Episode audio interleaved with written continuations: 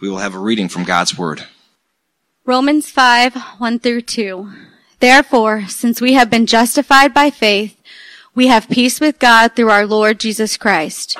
Through him, we also have obtained access by the faith into this grace in which we stand, and we rejoice in the hope of the glory of God. Hey, y'all. Good to see you. Happy uh, Super Bowl Sunday. I don't know if you're rooting for the old guy or the young guy today. Uh, either way, somebody's somebody's going to win and somebody's going to lose. That'll be that'll be fun, right? Always fun to win, uh, and always fun to gloat. So there we go. Uh, I hope you're on the the winning side if you care.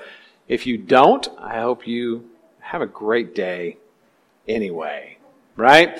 Um, all right, I want to remind you, if you haven't downloaded the Church Center app yet, please do so. This is an important way to stay connected to us uh, during this time of social distancing, right? So if you simply download it, you can um, you can get the link to our bulletin, you can get the announcements, you can do all of those fun things. Uh, you can also uh, head over to our website if you are online uh, and uh, are having issues, any issues with Vimeo or with Facebook uh, and live streaming. We stream it live on our website. And uh, if you log in, of course, you can chat with other people on our website. You can also see our bulletin and all the things right there with it. All right, there's a critical word in our passage today that I want to introduce to you right up front. Uh, kauchaomai. Kauchaomai. All right, I want you to say it with me. You ready? Kauchaomai. Let's do it again. Kauchaomai. Okay, you're like, that's awesome, Steve. It is. I just taught you uh, a word from Koine Greek. This is ancient Greek. And uh, the word means to boast. Okay? It means to boast, but it, has a range of meanings. Like, like most words, it doesn't just simply mean one thing. It has a, range of meanings. It means to boast. It means to rejoice. It means to glory. Right? Kauchaomai. Kauchaomai. Right? It's in verse 2 uh, where it says that we we uh, rejoice in the hope of the glory of God, or we boast in the hope of the glory of God, or we glory in the hope of the glory of God. Kauchaomai. The word is actually used three times in the first half of our chapter in these two paragraphs. If you uh, are into inductive Bible study, which I hope you are, that simply means uh, observational Bible study. It means you read the Bible and and and you try to observe things out of it. When you see uh, the apostle use a word three times in close succession over the course of a, of a context like this, right? He, he hasn't, it, it's like all of a sudden the word pops up and then it's used three times in this section. That tells you that he's saying something about it, right? It's kind of important. It's the kind of word you want to highlight and pay attention to and see how he develops the thought over the course of the next couple of paragraphs, right? Um, so let me just start with a, a, a question. What is your kauchaomai? What is your kauchaomai? And you're like, Steve, that makes, think, okay, think about the meaning, y'all. Think about the meaning. What's your glory? What's your boast? What's your joy? What's your kauchaomai? Right? What is it that, that is your boast. In other words, it, it, it makes you feel powerful, makes you feel right, makes you feel times superior, makes you feel secure. Right? What is your joy? What is it that has the potential, when you receive it, to unleash joy in your heart? What is it that, that is your glory. That, that kind of crowns your head with honor. That when you get it, you just, you feel powerful. You feel secure. You feel joyful. What is your kauchaomai? I guarantee you have not just one, but many. Um, but more than likely, while you have many, you probably have at least one that's at the top of the mountain. One, primary. One that uh, is is just kind of your go-to. Now, now maybe it, it manifests in different situations, right?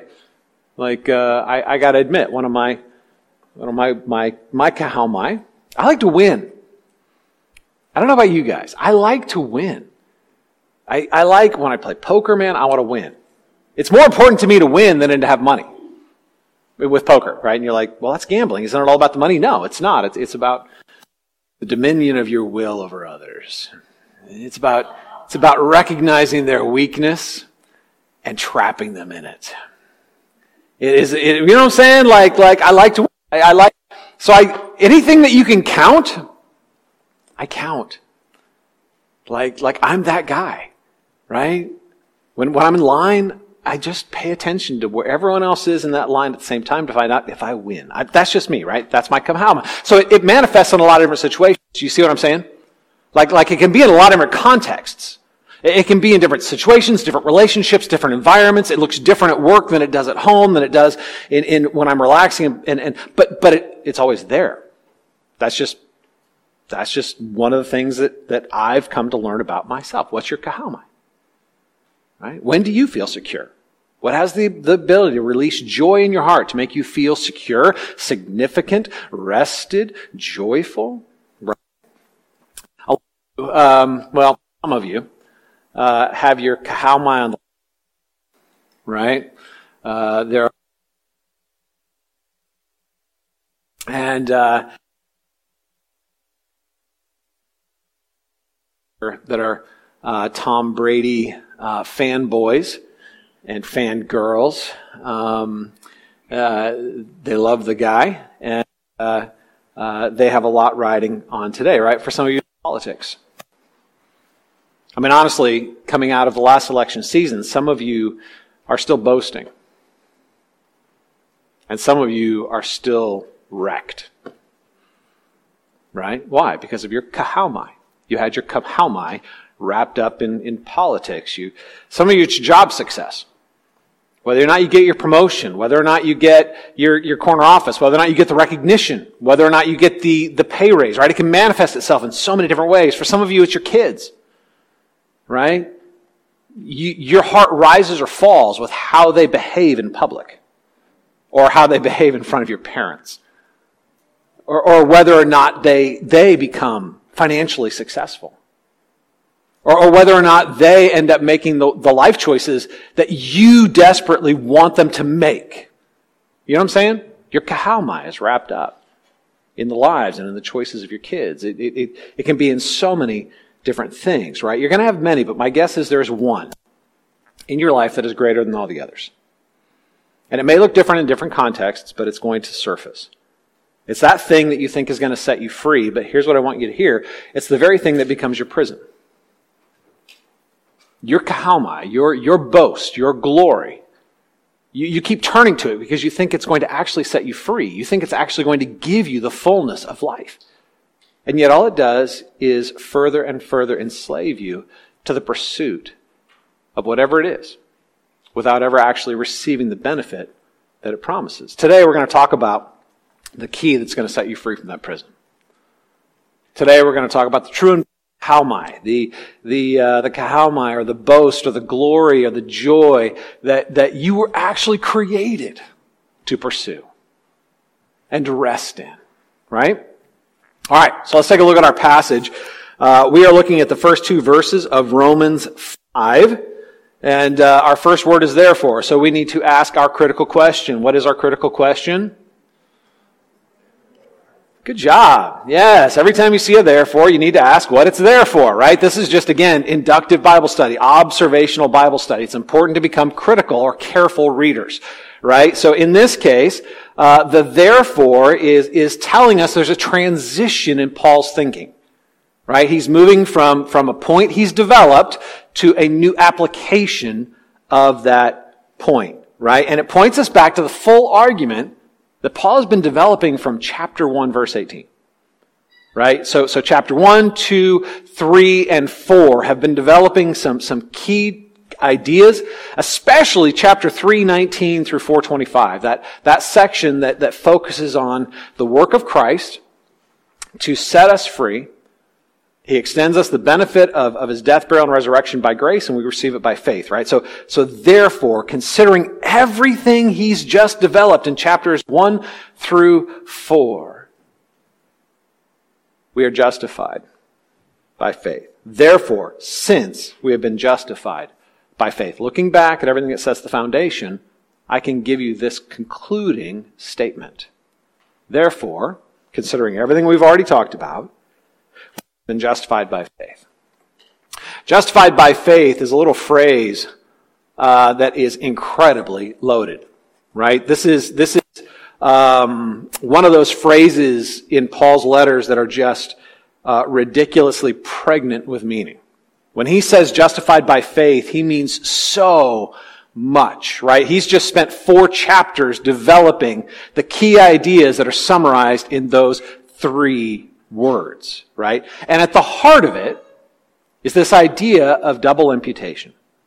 It's an idea that we developed in chapter 3 and, and talked about the application of it in, in chapter 4, but at the heart of it is this idea of double imputation. Let me remind you what that means. Imputation is sometimes translated credited, right? That's how Paul translates it, or, or our translators translate it in, in Romans, right? When it talks about his righteousness being credited to Abraham, being credited to us, that's the word imputation right? It means to apply something to someone's account, right? It means, it can be a gift, but, but it really has more to do with this idea of transference of status, right? And at the heart of this phrase, justified by faith, is this doctrine of double imputation, right? That my sin was imputed to Christ.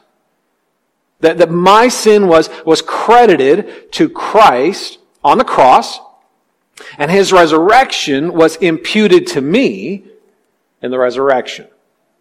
Right? He took my judgment on the cross. He didn't just die.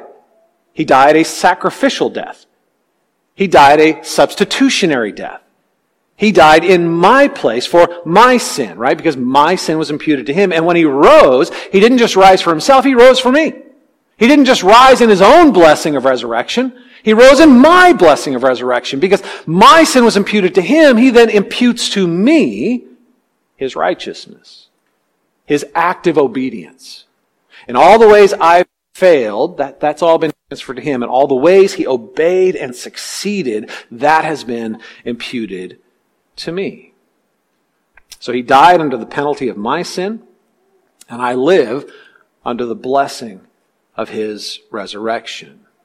That doesn't sound like a very fair trade, does it? Right? You get all the bad stuff, I get all the good stuff. You take everything that's wrong with me, and I get everything that is right with you. That doesn't sound like a very fair trade, and that's because it's not. Right? There's nothing fair about it. Right? That's why this whole thing can only come to us in one way. Through grace. Through God's unmerited, unearned, loving favor. It has to come to us as a gift. It's not a fair trade. It is not a transaction. It has to be because there's nothing fair about it. There's nothing I can offer that could in any way provoke God to give me the blessing. Right? All I have to offer is my brokenness. So by grace, He takes my brokenness and instead gives me His wholeness, right? It is grace offered to me as a gift. And as a result of God offering us this grace, there's only one way to receive it, right? When someone offers you a gift, there's only one way to receive that gift. You have to actually humbly, by faith, receive, right? You can't earn a gift or it's no longer a gift. You can't show up and say, uh, you know, I just, I, I feel so bad receiving this as a gift. I feel a little too, too much pride. This, I feel like I have something to offer and you're not acknowledging what I have to offer. And, and if I receive it as a gift, that makes me feel humiliated because humility always feels like humiliation to the proud. And so instead, I show up and say, I have to earn this thing. I have to offer you something in return for it. Right? Uh, the problem is that puts God in the position of debtor and me in the position of earner. Right? That's me showing up and saying, well, here's my good works, or here's my religious behavior, or here's my improvements, or here's how I'm serving others, or here's how I, I do these good things. In exchange for that, you now owe me righteousness. You now owe me blessing. Uh, the problem is the only thing we can ever off God, offer God is our sin. Our, our best works are like filthy rags, right? Isaiah 64. We have nothing to offer, and as a result, anytime we come up to earn, the only thing we get in response is death. Because death is the consequence of sin. It, it is extended to us in grace, and because it's extended to us in grace, the only way to receive it is by faith. We must humbly receive the gift. We must trust the God who makes the promise and trust the promise will deliver on God's word. It is extended to us in grace. It must be received by faith. So our justification is by grace, and it comes to us through faith. Therefore, having been justified by faith, Paul now goes on to explain two related results that come from this truth. Having been justified by faith, we have peace with God and we stand in grace, right? Take a look at the end of verse 1. Therefore, since we have been justified by faith, we have peace with God through our Lord Jesus Christ. This is incredible news considering where we started. Remember, the very first thing, um, the very first thing Paul said when he got past his introduction right? In, in, in Romans 1.18, right? So Romans 1, 1 through 17 is, is the introduction, the welcome, the prayer of gratitude, and the statement of, of purpose. And the first, the very first thing he says when he actually gets to the body of the letter is this. For the wrath of God is revealed from heaven against all ungodliness and unrighteousness of men who by their unrighteousness suppress the truth. Man, that's a great way to start right? The wrath of God is revealed from heaven. Again, specifically, our ungodliness and our unrighteousness, right? That, that we seek to ungod God. We seek to take his place. We seek to dethrone him and sit in his throne in his place. And we act in unrighteousness, which, which means un, we act in a, in a way that lacks justice toward other humans created in the image of God. We take advantages we don't give others. We expect benefits that we assume others don't deserve. We receive advantages where others are disadvantaged without any thought to the fact that we are in fact defrauding others created in the image of God of equality before God and before man. We seek to dethrone God and we seek to advantage ourselves at the expense of others. We are guilty of ungodliness and unrighteousness. And God is not passive in response to this. God is not indifferent. This provokes God to wrath. And we've talked about this before. It's not because he's, he's short tempered or irrational. It's because he's loving. And love is provoked to anger when people abuse love, manipulate love, abuse love for self gain. The proper response to somebody who is seeking to uh, take the advantages of love and corner them for selfish gain is anger. So, Paul then spends the next two chapters making it clear that he's not just talking about them. One of the beautiful things about chapter one is he keeps saying they, they, they, they, which is a rhetorical device so that we as readers are like, you're right, they're bad. You're right, they're sinners. You're right, they're, they're horrible. And then in chapter two, he turns the table and he's like, all right, because I've been talking about you the whole time.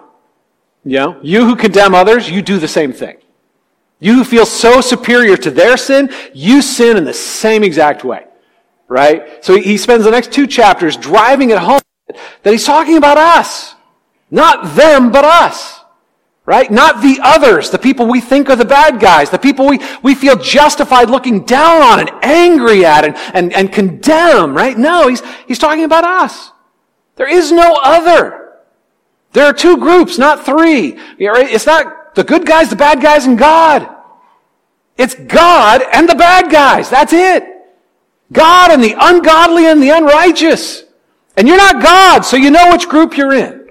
Right? Let's just make that clear right up at the front. And, and so God is saying, look, man, or Paul is saying, you're in a position of wrath. Because of your, your perpetual desire to unseat God and take his place and to uh, uh, use others for your gain, right? Whether you're rebellious or religious in the way you do it. Because some people do it through morality and some people do it through immorality. Some people do it through, through trying to build lives that, that look socially acceptable, and some do it by trying to tear down the society that seeks to uh, guide them and, and control them, right? We're all in the same boat. So then in, in Romans 3.23, he moves forward and he says, For all have sinned and fall short of the glory of God. Right? All have sinned. He's talking about the, the, this past tense, right? We all have sinned. It's speaking of our first parents, sin and rebellion against God, and, and the fact that we've inherited it from them. That we are sinners, not just by choice, but by birth. We are born with a broken nature of rebellion against God. All have sinned from our first parents on because we have inherited this sordid uh, inheritance from God. The ripple effects of our first parents' sins continue through our hearts today. We all have sinned, and as a result, we fall short of the glory of God. That's present tense. Right? We, we fall short of being what we were created to be, which was the image of God, right? To manifest the glory of God. We'll talk more about that in just a moment. But I want to make it clear that though what he's describing is that outside of Christ, men, we are living lives of continual blasphemy, lives of continual cosmic treason. Like, Steve, you've said this a thousand times. Why do you keep driving it home? Because we forget. We think bad things are things we do occasionally. Bad choices we sometimes make. Rebellious choices we sometimes make. Those bad things that we sometimes feel tempted to do. But the reality is, our hearts are restless in their desire to unseat God and put ourselves in His seat. Our hearts are continually churning and looking for ways to find advantages over others for selfish gain. We are continually seeking to excuse ourselves from doing the very things we condemn in others. Our hearts are restless in their evil and continual in their rebellion. Sin is not an occasional bad thing I do.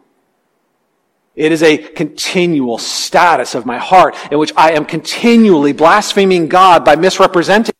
I'm created in the image of God, and yet I misrepresent the very image that has been placed on me in creation. I'm continually blaspheming, and I am continually seeking to be unjust to those also created in His image, as I feel superior to them and condemn them and, and, and seek to find advantage from them. Listen, y'all. This is why this verse is so incredibly good. Therefore, having been justified by faith, we have peace with God through our Lord Jesus Christ. We are no longer in a position of enmity.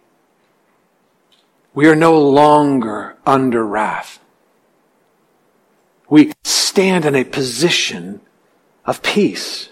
Our greatest problem has been solved because our greatest debt has been paid. Let's be clear. I'm still the same guy I've always been. I still have the same heart. It is restlessly evil. I, I, I, still take joy in other people's suffering if I feel like their suffering was deserved. I still take joy in my unjust gain if I have twisted the logic and think somehow I deserve what I got, even, even though it came at other people's expense. I, I still continually try to manipulate life so that I don't have to humbly depend on God. I can solve my own problems. I can mark the boundaries of my own glory. I can provide for my own security. I can define my own joy apart from any kind of humble, dependent relationship on God. I am continually seeking to ungod God, right? I'm the same guy I've always been. I still sin and I still fall short of the glory of God, but I am no longer under wrath. I am under grace. I have peace. The word, the verb there, I have is present tense. It speaks of a continual present reality. We have peace. You don't have it when you behave. You don't have it when you feel like you have it. You don't have it when you think you deserve it. You have peace with God through your Lord Jesus Christ. Whether you feel like it or not, if you have believed in Christ, you are Christ's. And He has given you peace with your God. This is my ongoing, unshakable reality because I stand in a position of grace. Again, look at our verses. We'll look at verse 2 now. Therefore, since we have been justified by faith, we have peace with God through our Lord Jesus Christ. Verse 2, through whom we have obtained access by faith into this grace in which we stand. The position of peace with God can't change. You know why? Because I stand in grace. I don't stand on the merit of my performance. I don't stand on the goodness of my religious behavior. I, I, don't stand on the record of my good choices. I don't stand on the quality of my theology or, or the, the level of my intellect. I stand in grace. That's my standing with God. I am justified by faith, but faith is simply the hand that receives the gift of grace. And God's grace isn't a passing gesture toward me. It is his continual posture over me. Do you get that? God's grace isn't, isn't something that, that is, is temporarily extended to us because, you know, we have found a moment of humility or, or we, you know, we overcame a sin or, or, or we did the right thing. It's not a gesture. It is his continual posture. it, it is the posture taken in relationship to us and over us. It is a position of unmerited, unearned, unending, unshakable love and acceptance and delight.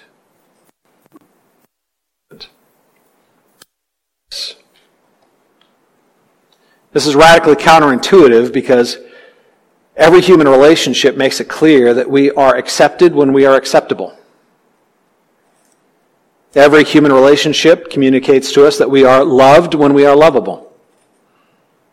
Every human relationship communicates to us that we receive blessing when we have made ourselves worthy of blessing in the eyes of the person we want to be blessed by. And if we can never make ourselves worthy, the best we can hope for are scraps from the table. Some of you know that. If you have relationships with people you love, but you just for whatever reason, are, we'll call it outside their graces, right? Isn't that a phrase we use? You, stand outside of their favor.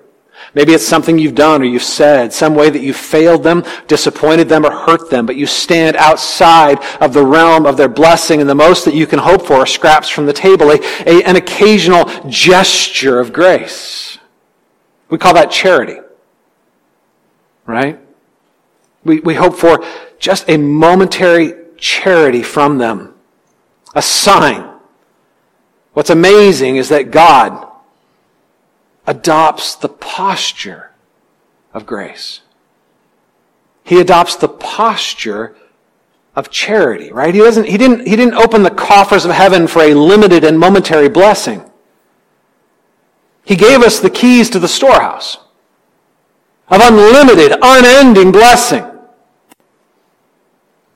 That's true charity. The English word charity actually is an Old English word that means love. We've come to abuse that word into momentary, you know, like, I'll give you a little bit of my extra because you're impoverished, right? But the word charity in the Old English literally means love. It was a translation of the Greek word agape, uh, the word love that's describing the love of God. God is a God of charity. Continual, charity. It is his posture, not his gesture. We stand in grace. Y'all, this is insane. Insanely good. I have peace with God, no longer enmity, not because I've won my peace, but because Christ is my peace. I stand, I stand in the presence of God in grace, right? Like I stand. I have a standing with God. Like, like I have a continual standing meeting with God. I, I don't have to come groveling. I don't have to come timidly. I don't have to come after I've cleaned myself up or fixed myself or somehow abused myself enough for what I've done wrong. I come into the very presence of God and have a standing with God. The door is always open. The invitation is always present. I can come into the very presence of the Creator God. Even as my heart is restlessly rebelling and fighting and churning and find a continual welcome.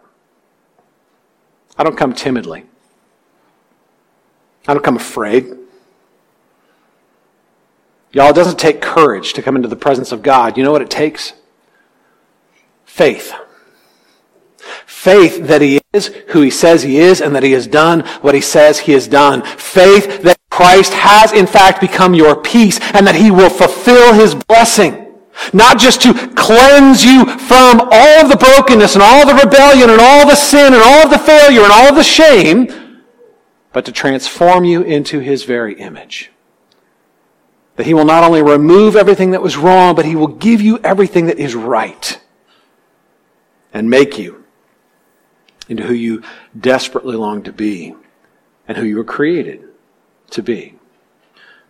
God has won our peace and has by grace given us his permanent, perpetual blessing. Therefore, having been justified by faith, we have peace and we stand in grace.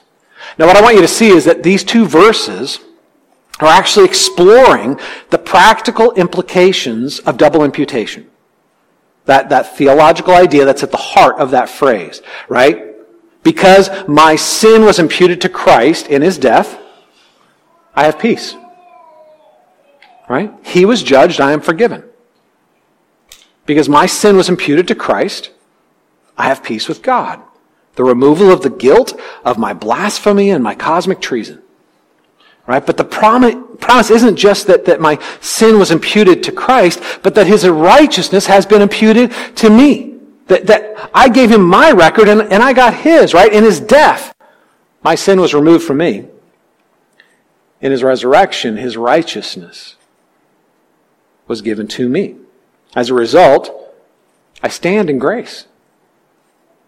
I, I stand in the presence of God covered with the very active obedience of Jesus. When I come into the presence of God, I don't come in Steve's failures. I come in Christ's obedience. I stand accepted, delighted in, rejoiced over, covered in Christ.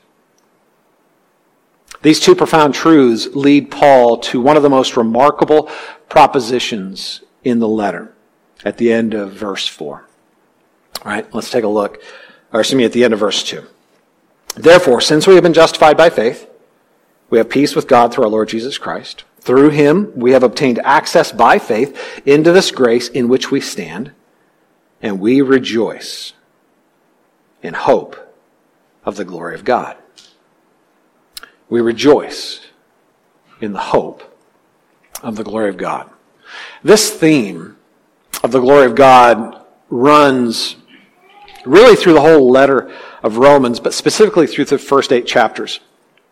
Um, and, and, it's developed and it kind of comes to a, a peak in Romans 8, where it says that we will be, we are predestined to be conformed to the image of God's Son, right? That, that Jesus might be the firstborn among many brethren. We'll, we'll talk about that when we get into chapter 8, right? But what I want to do is talk about what Paul is asserting here. Let me remind you, when it talks about the glory of God, we're not talking about some ethereal, glowing brightness. Right? When people talk about glory, a lot of times, especially when they're talking about the glory of God, they just get this vague sense of, of something that glows, right? That's so holy, so pure, that it's just really bright. Right? Kind of like a halogen bulb, right? That, that someday I'm going to be a halogen bulb in heaven shining with the very goodness and glory of God, right? I'll be so bright, you won't be able to look at me, but you're going to be so bright I can't look at you. That's really going to be bad. That's not what it's talking about. The word glory does not mean bright, shining light. Okay? It doesn't mean this big circle over the top of my head, like we see in so much of, of the, the, the medieval religious art, you know, where they put this, this circle and, and, and are like, oh, that's supposed to represent glory, this bright shining. Um, y'all, we know what the word glory means. The essence of glory is honor. Right? The essence of glory is honor. When somebody wins glory, what do they win?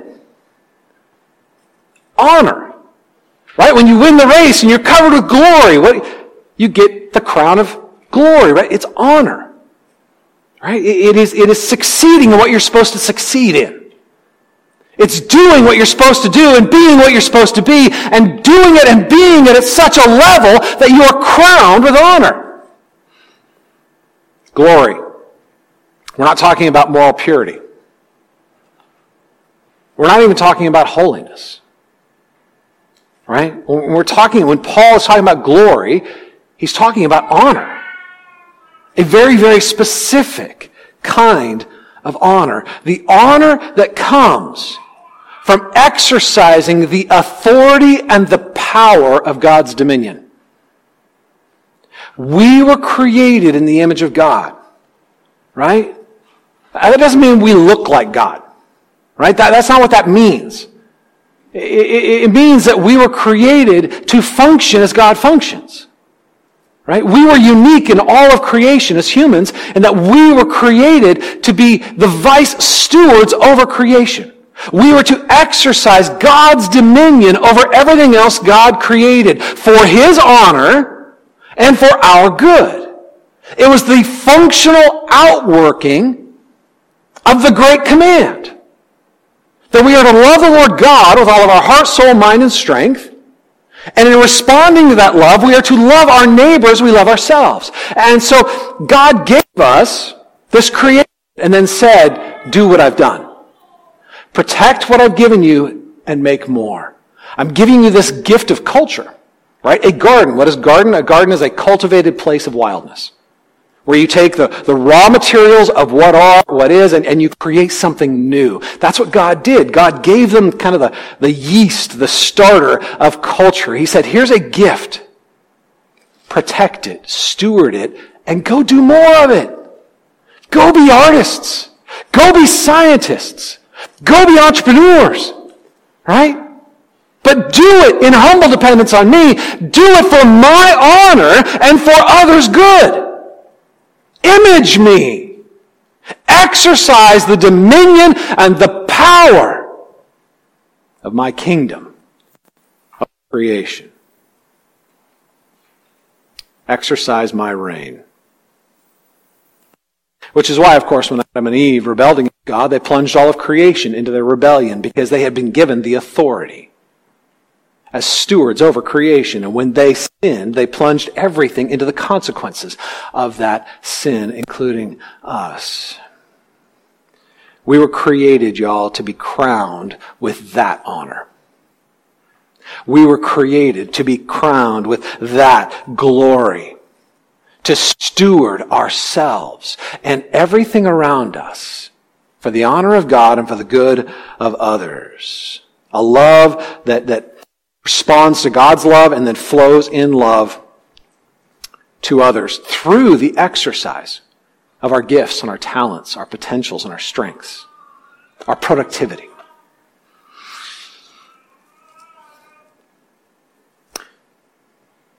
This is supposed to be the crowning honor of every man and every woman. The driving purpose of our lives.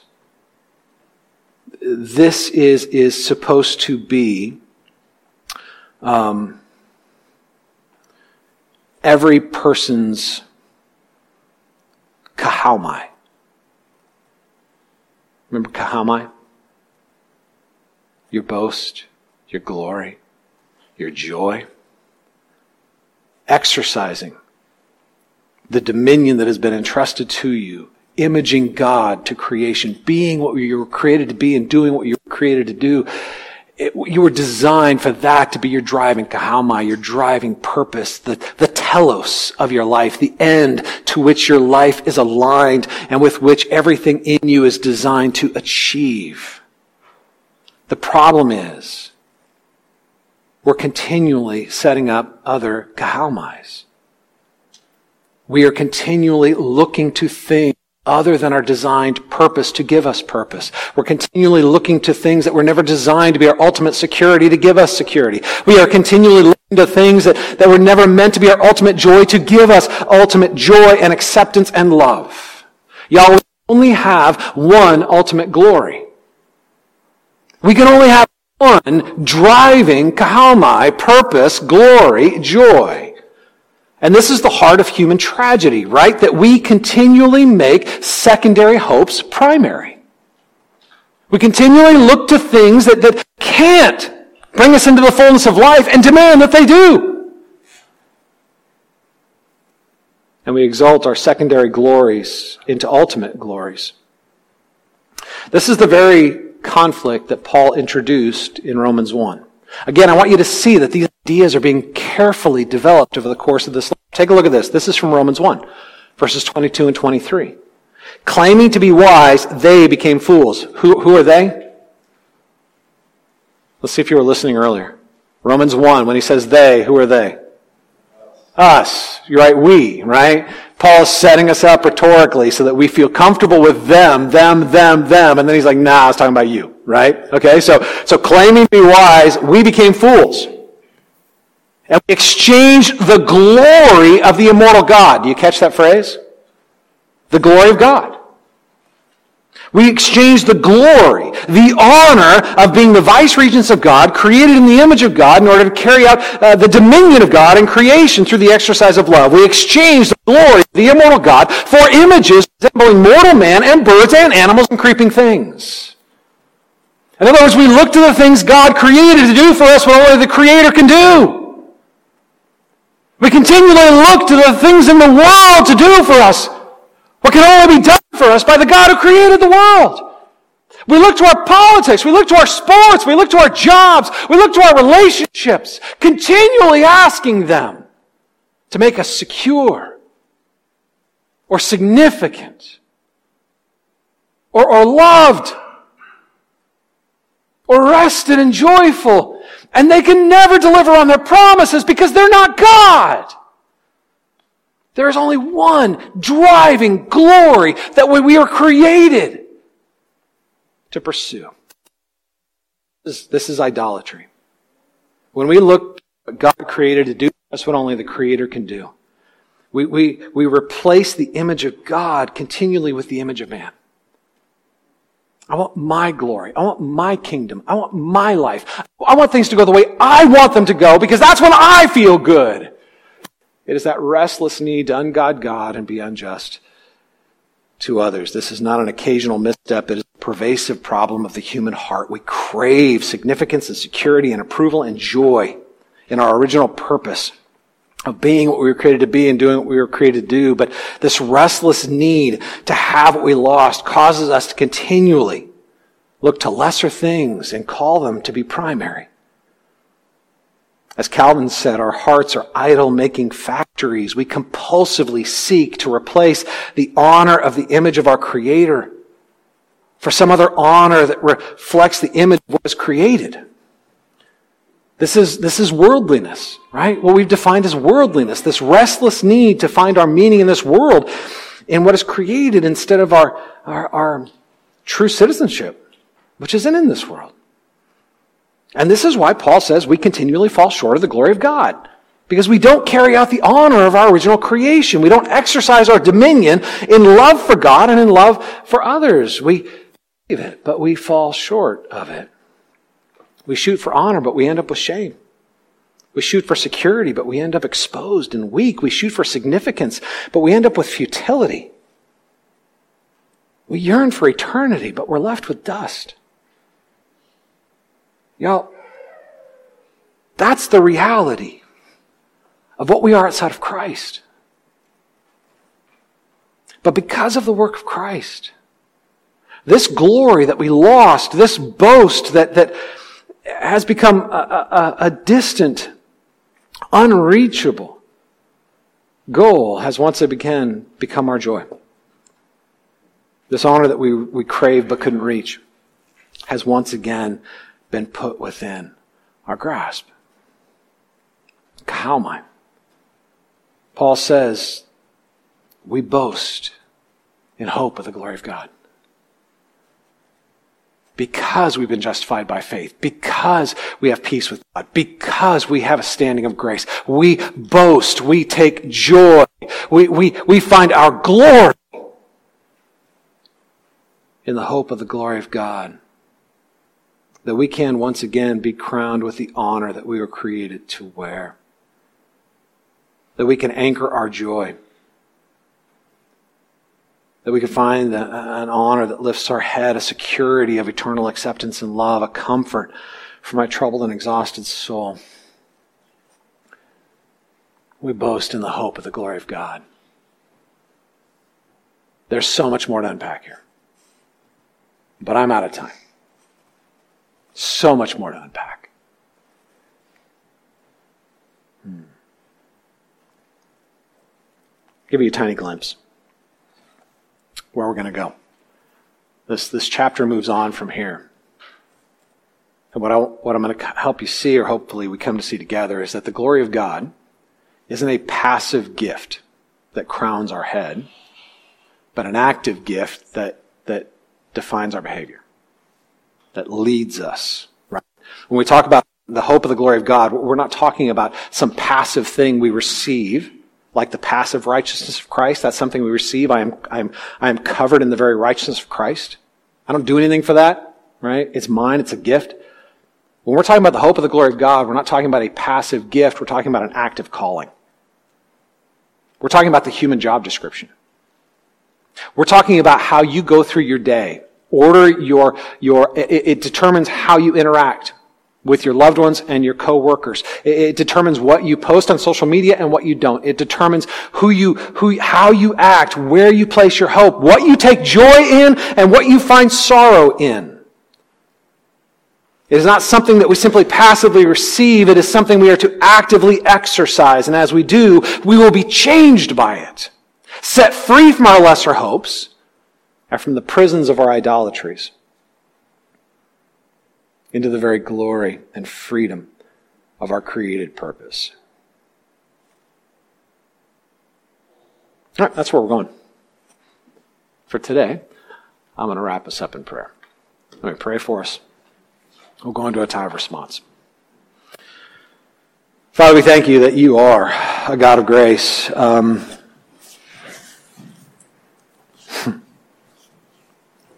nobody could have ever dreamed this stuff up. Lord, when we, when we come up with our own religions, when we come up with our own paths to enlightenment, they're always about us improving us, us fixing us, us um, uh, silencing the parts that are bad and, and, and building up the parts that are good. And man, what a crazy message this is. That it has nothing to do with what I offer you, but everything to do with what you have offered me. It has nothing to do with how I fix myself for you, but how you have paid the price to set me free from my need to fix myself. So I can just rest in your love. And, and, and resting in your love, I can be transformed by that love and set free to be what I was created to be. Lord, will you awaken us to the wonder and the joy? Will you not allow us, Lord? Our hearts grow so cold. We can hear this incredible good news, and man, we get more excited about the lotto and the idea that, oh, I might have a lot of money, as opposed to the fact that I have actually been showered and covered in the eternal, unlimited riches and blessings that come from you. Will you reawaken us to the wonder of this? Will you reawaken us to the joy of this? Will you, will you re- reawaken our souls to the humility that we need to respond to this grace. That we might not just receive it, but we might be transformed by it and set free into it. So we thank you. You paid the price we couldn't pay so we could receive the blessing we couldn't earn. We pray this in the name of our hero, our Lord Jesus Christ. Amen.